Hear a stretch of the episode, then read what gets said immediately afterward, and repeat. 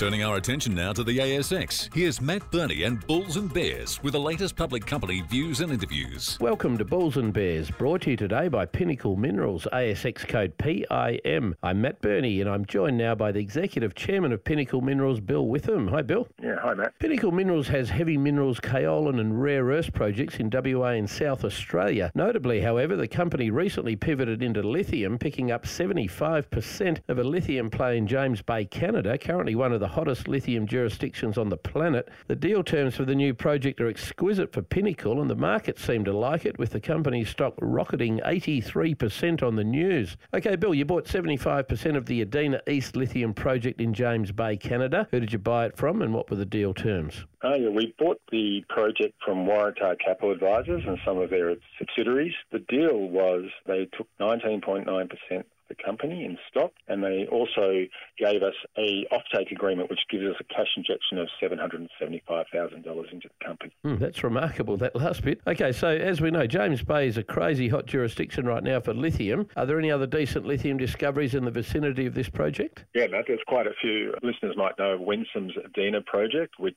is just to the west of us. They've had some fantastic hits lately of uh, over 100 metres of over 1% lithium as well. And further along strike, we have Patriot, their Corvette project, which is 109 million tonnes at 1.42% lithium. A number of other projects which I can mention, but certainly is one of the hotter areas and structures in uh, James Bay. Mm, I know Winsome were getting grades up to almost 5% at one stage. Tell me, what makes you think there's lithium on this project? What are the early signs? Certainly the structures are right, but it's about the pegmatites, Matt. Certainly a lot of pegmatites, and we think that they're in the right sort of zone for mineralisation, so we're very keen to get on the ground as soon as possible. Do you know roughly how many pegmatites are on it? We've identified quite a few. I couldn't say for sure, but certainly a lot. And we're going to have a helicopter up there quite shortly and people on the ground, so we'll be able to confirm those numbers. Right. And what's the plan now in terms of exploration? What are the early things that you'll do? Well, we're using, uh, we've obviously got a fair bit of geophysics and geophysical data, both satellite and, and magnetics, but we'll be on the ground rock chipping before the end of the month and uh, sampling those